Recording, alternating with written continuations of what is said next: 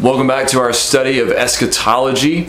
We are talking today about what the Bible says about death, and not only about death, but how death is transformed by the gospel. Death is one of those things that we are confident all of us are going to experience unless Jesus returns first, and yet it is something that almost none of us likes to talk about or think about. But the Bible talks about death often, and it's something that we need to think about and need to be prepared for and need to understand uh, the Bible's teaching about. So, we're going to look today at what the Bible says about death in general and what it says about death for the Christian in particular. Um, Jonathan Edwards, who's a, perhaps the most famous American theologian from um, back in the early days of the American colonies, had some resolutions that he made that he strove to live by, resolutions that he's famous for. And one of his resolutions said this He said, Resolved to think much on all occasions of my dying and of the common circumstances which attend death. Now, that may not sound like a resolution that you would want to make. Um, it may sound overly morbid, of course, as he's talking about thinking about death often. But there's at least a little bit, if not quite a bit, of wisdom in that resolution. Um, we don't like to think about death. We don't like to talk about death. Uh, but it's helpful when we do. Consider Psalm 90, verse 12 where Moses says in that psalm, Teach us to number our days that we may get a heart of wisdom. What is that but saying, help us to think about our mortality, help us to think about our death, help us to think about how short our life is, because wisdom comes from that. Right? We get wisdom from reckoning with, from thinking about the fact that our life on this earth is not going to go on forever and ever and ever. And there are people who live like it will, and that's not wise. Wisdom comes from learning from the Lord how to think about our life and about our death. The Bible reminds us frequently that our life is going to be short. James 4 14 says that we are a mist. Isaiah 40, verses 6 through 8 says, All flesh is like grass. Grass does not last very long. Um, and so the Bible reminds us to live wisely right, because our time is short. So it's good for us to think about death and there's wisdom that comes from thinking biblically about death. Now, where does death come from? Why does why is death something that we all have to reckon with? The Bible answers that question very plainly, and it answers it in Genesis chapter 2 and 3. There was no death in God's original creation. God did not create men and women to die. He created them to live. He created them to live in his presence. But when he created them, he gave the man one rule that he was to follow and one serious consequence that would come if he did not. He told him not to eat of the fruit of the uh, of the tree of knowledge of good and evil, and he said that in the day that he ate of it, he would surely die. And of course, we know that's what happened in Genesis chapter 3. Adam and Eve both took from the fruit of that tree and they ate. And the consequence of that sin, that rebellion, against God, that refusal to trust God, was their physical and spiritual death. Uh, it is assumed in the Bible that if Adam had not sinned, he would have lived forever. Toward the end of Genesis chapter 3, God says, um, Lest he reach out his hand, talking about Adam, lest he reach out his hand and take also of the tree of life and live forever, Therefore, the Lord God sent him out from the garden. In other words, if Adam had been allowed to stay in the Garden of Eden and eat from the tree of life, he would have lived forever. And that's why God sent him out of the garden and put barriers to keep him from returning to the garden. Because if he'd been allowed to stay there, uh, God had made provision for Adam to live forever there.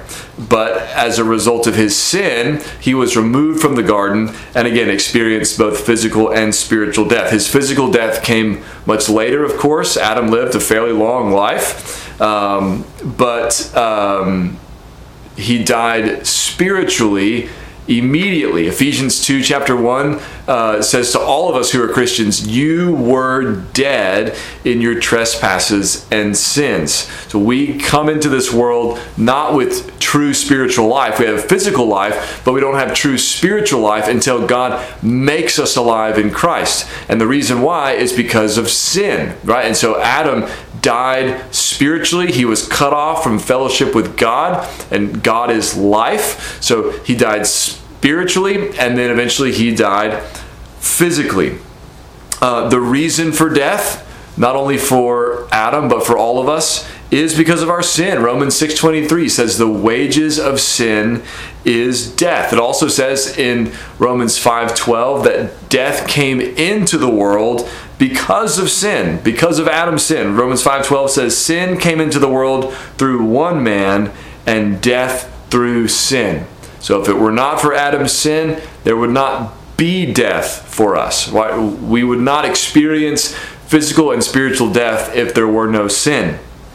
That means that despite what people people often say, um, and, and they're well meaning when they say this, they're attempting to give comfort and, and help people process grief, but death is not a natural part of life. It's just not. It's not a part of the way God designed us to um, live. Obviously, it, is, it didn't design us to die. He He created us to live. It's not natural. It's unnatural. It's not um, the part of God's original design. It's a consequence of God's judgment against sin. So, the reason why death hurts so much, the reason why people fear death, the reason why death is so terrible is because it is a consequence of sin. It is not natural, it is not normal, it is not good. It's universal now. All of us experience it. Again, unless Jesus comes back first. The only two people who didn't die were Enoch, who God took up in Genesis chapter 5, and Elijah, whom God took up in a, a whirlwind, a chariot of fire. Everybody else has died or will die until Jesus comes back. It's universal experience, but it's not the way things were meant to be. And that's why it feels so wrong. And that's why it hurts so much. And that's why it creates so much fear and anxiety. Again, death is universal. Genesis chapter 5, after Adam and Eve have sinned, in Genesis 3, and uh, they have their first children in Genesis 4, and then in chapter 5. Genesis 5 emphasizes generation after generation that people die. So and so had you lived this many years, then he had his firstborn son when he was this many years old, and then he had more sons and daughters, and he lived so many days, and then he died, and then he died, and then the next guy, he died, and the next guy, he died. Here's his life, here's the length of life, here's his heir, his son, his children, and he died, and he died, and he died. And that refrain, and he died, rings all through Genesis chapter 5 to say to us, Adam and Eve's sin brought death not only for them, but for all of us. Again, Enoch, the only exception there. God has a way to deliver from death, but people are going to die. People are going to die because of Adam and Eve's sin. It's, it's universal. Hebrews 9:27 says it is appointed for man once to die and then comes judgment. That's the way that it works now. It's not the way it was supposed to be, but that's the way that it works now because of Adam's sin. Um, death uh, is also described in the Bible as our enemy. 1 Corinthians 15 26, first, excuse me, 1 Corinthians 15 26 says that the last enemy to be destroyed is death. Death is our enemy. We don't like it, we don't get along with it. It's an enemy, but it is going to be destroyed. Jesus has already conquered death by his own resurrection, and when he returns and raises all of his people from the dead, death will be vanquished once and for all. Will be utterly and totally defeated. So, death is universal human experience but it is not a natural part of life. It is not a part of the way God originally designed for his creation to work. He, he designed us to live and not to die. But Adam and Eve, by their rebellion, brought sin into the world, and with sin came death. It's helpful for us to think about our death, right? because that helps us to think about our lives wisely. Um, now, how does being a Christian affect the way that we ought to think about death? How does it affect the way that we experience death? Well, uh, in several ways. Uh, one of those we see in Philippians 1 21. Remember where Paul says there, For me to live is Christ and to die is gain. Now, how can he say that? Because death, by definition, means loss. It is the end of life, and with the end of life comes the loss of all the things that we enjoy about life, all the people, all the experiences that we enjoy. We lose that. How is death gain? Death is gain because Jesus died and rose so that all who belong to him go immediately into his presence when they die. We'll talk more about that in another study, another session of this study. But Paul says death is gain because death means being in the presence of Christ. And that's better than the best things that we can have here. So being a Christian transforms death from a loss to a gain.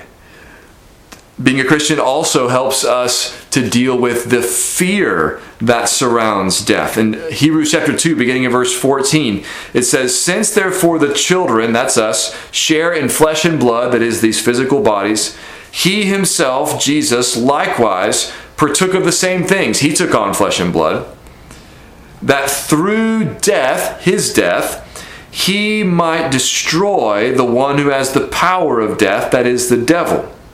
So he became man, took on flesh and blood, so that he could die, and by dying, destroy Satan, and it says, deliver all those through who through fear of death were subject to lifelong slavery. So he's come to rescue us right? Who through fear of death were subject to lifelong slavery. So he's he's liberated us through his own death, right? So that we are no longer enslaved as a result of our fear. And why uh, are we no longer enslaved as a result of fear? Well, it's because we no longer have to fear death the way that others do, and the way that many people have throughout the history of the world, uh, because we know what's on the other side of it. We know that after death comes life with Christ. And we know that because of Jesus' death and resurrection and because of what God has promised to us in His Word. Uh, 1 Thessalonians 4 verse 13 says brother or excuse me it says but we do not want you to be uninformed brothers about those who are asleep that you may not grieve as others do who have no hope Many people, when someone they love dies, their grief is a hopeless grief. As far as they know or are concerned, that is the absolute end of that person's life. And that is a devastating thing to think and to contemplate. But for Christians, we know that when a brother or sister in Christ dies, it is not the absolute end of their life but because, again, of Jesus' death and resurrection, there is hope, not just a wish, but a confident expectation of good beyond the grave. That God is, uh, when Jesus comes back, that the dead are going to be raised to be with the Lord, and those who are us are still alive, we're going to be caught up in the air, Paul says in, in that same chapter. So there's reason to have hope. It doesn't mean we don't grieve we, we still grieve. Jesus grieved when Lazarus died. Even though Jesus knew he was about to raise Lazarus from the dead, he still wept. We grieve, but we grieve with hope. We're not paralyzed by fear, though um, that's not to say that we're never um, scared. If I remember correctly, um, R.C. Sproul, who was a great theologian before he passed away not too long ago, um, he said one time that he was not afraid of death, but he was afraid of dying. He was afraid of the experience leading up to death, the, the pain and, and, and the things that attend the process of death. But he, he wasn't afraid of what was going to happen after. He was confident about that because he was trusting in the Lord. So it's not that we don't have any fears surrounding death because there's so much about it we don't know. We haven't experienced it. All kinds of things that are, are new and serious and troubling.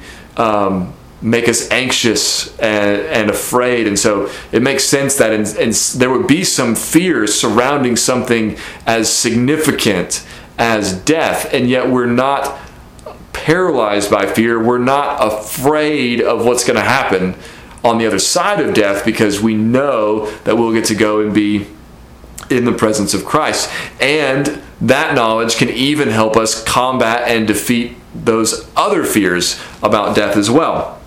So uh, the gospel takes us from fear to hope. It takes death from loss to gain. It also uh, transforms death from uh, defeat for us into victory for us. At the end of 1 Corinthians 15, this great chapter about resurrection, the resurrection of Christ, and our resurrection. Paul says in verse 54, he says, When the perishable puts on the imperishable, this is at Christ's return, when the perishable puts on the imperishable and the mortal puts on immortality, talking about our resurrection, then shall come to pass the saying that is written Death is swallowed up in victory. O death, where is your victory? O death, where is your sting? So, before Jesus' death and resurrection, it looked like death was the winner. Death was the undefeated, reigning champion. But Jesus conquered it, and at his return, he will vanquish it so that no longer will death be victorious or even appear victorious, but victory will belong to all of those who belong to Christ. As Paul goes on to say, thanks be to God who gives us the victory through our Lord Jesus Christ. Because he conquered death, those who belong to him will experience victory over death. So, we don't often like to think about death. Right? It's uncomfortable. It's unpleasant. It's hard. It's dark. It's uh, it brings grief and sadness and heartache, and yet we probably don't think about death enough. We need to reckon with our mortality. We need to reckon with the brevity of our life. That is wisdom to think about those things. And yet, as we think about death, we need to think about death in light of the gospel. We need to remember Jesus' resurrection. We need to remember the promise of Jesus' return. We need to remember that Jesus has secured our resurrection by his resurrection, so that for anyone who belongs to Jesus, death will not have the last word. Jesus will, and Jesus' last word will be life and not death. Praise God.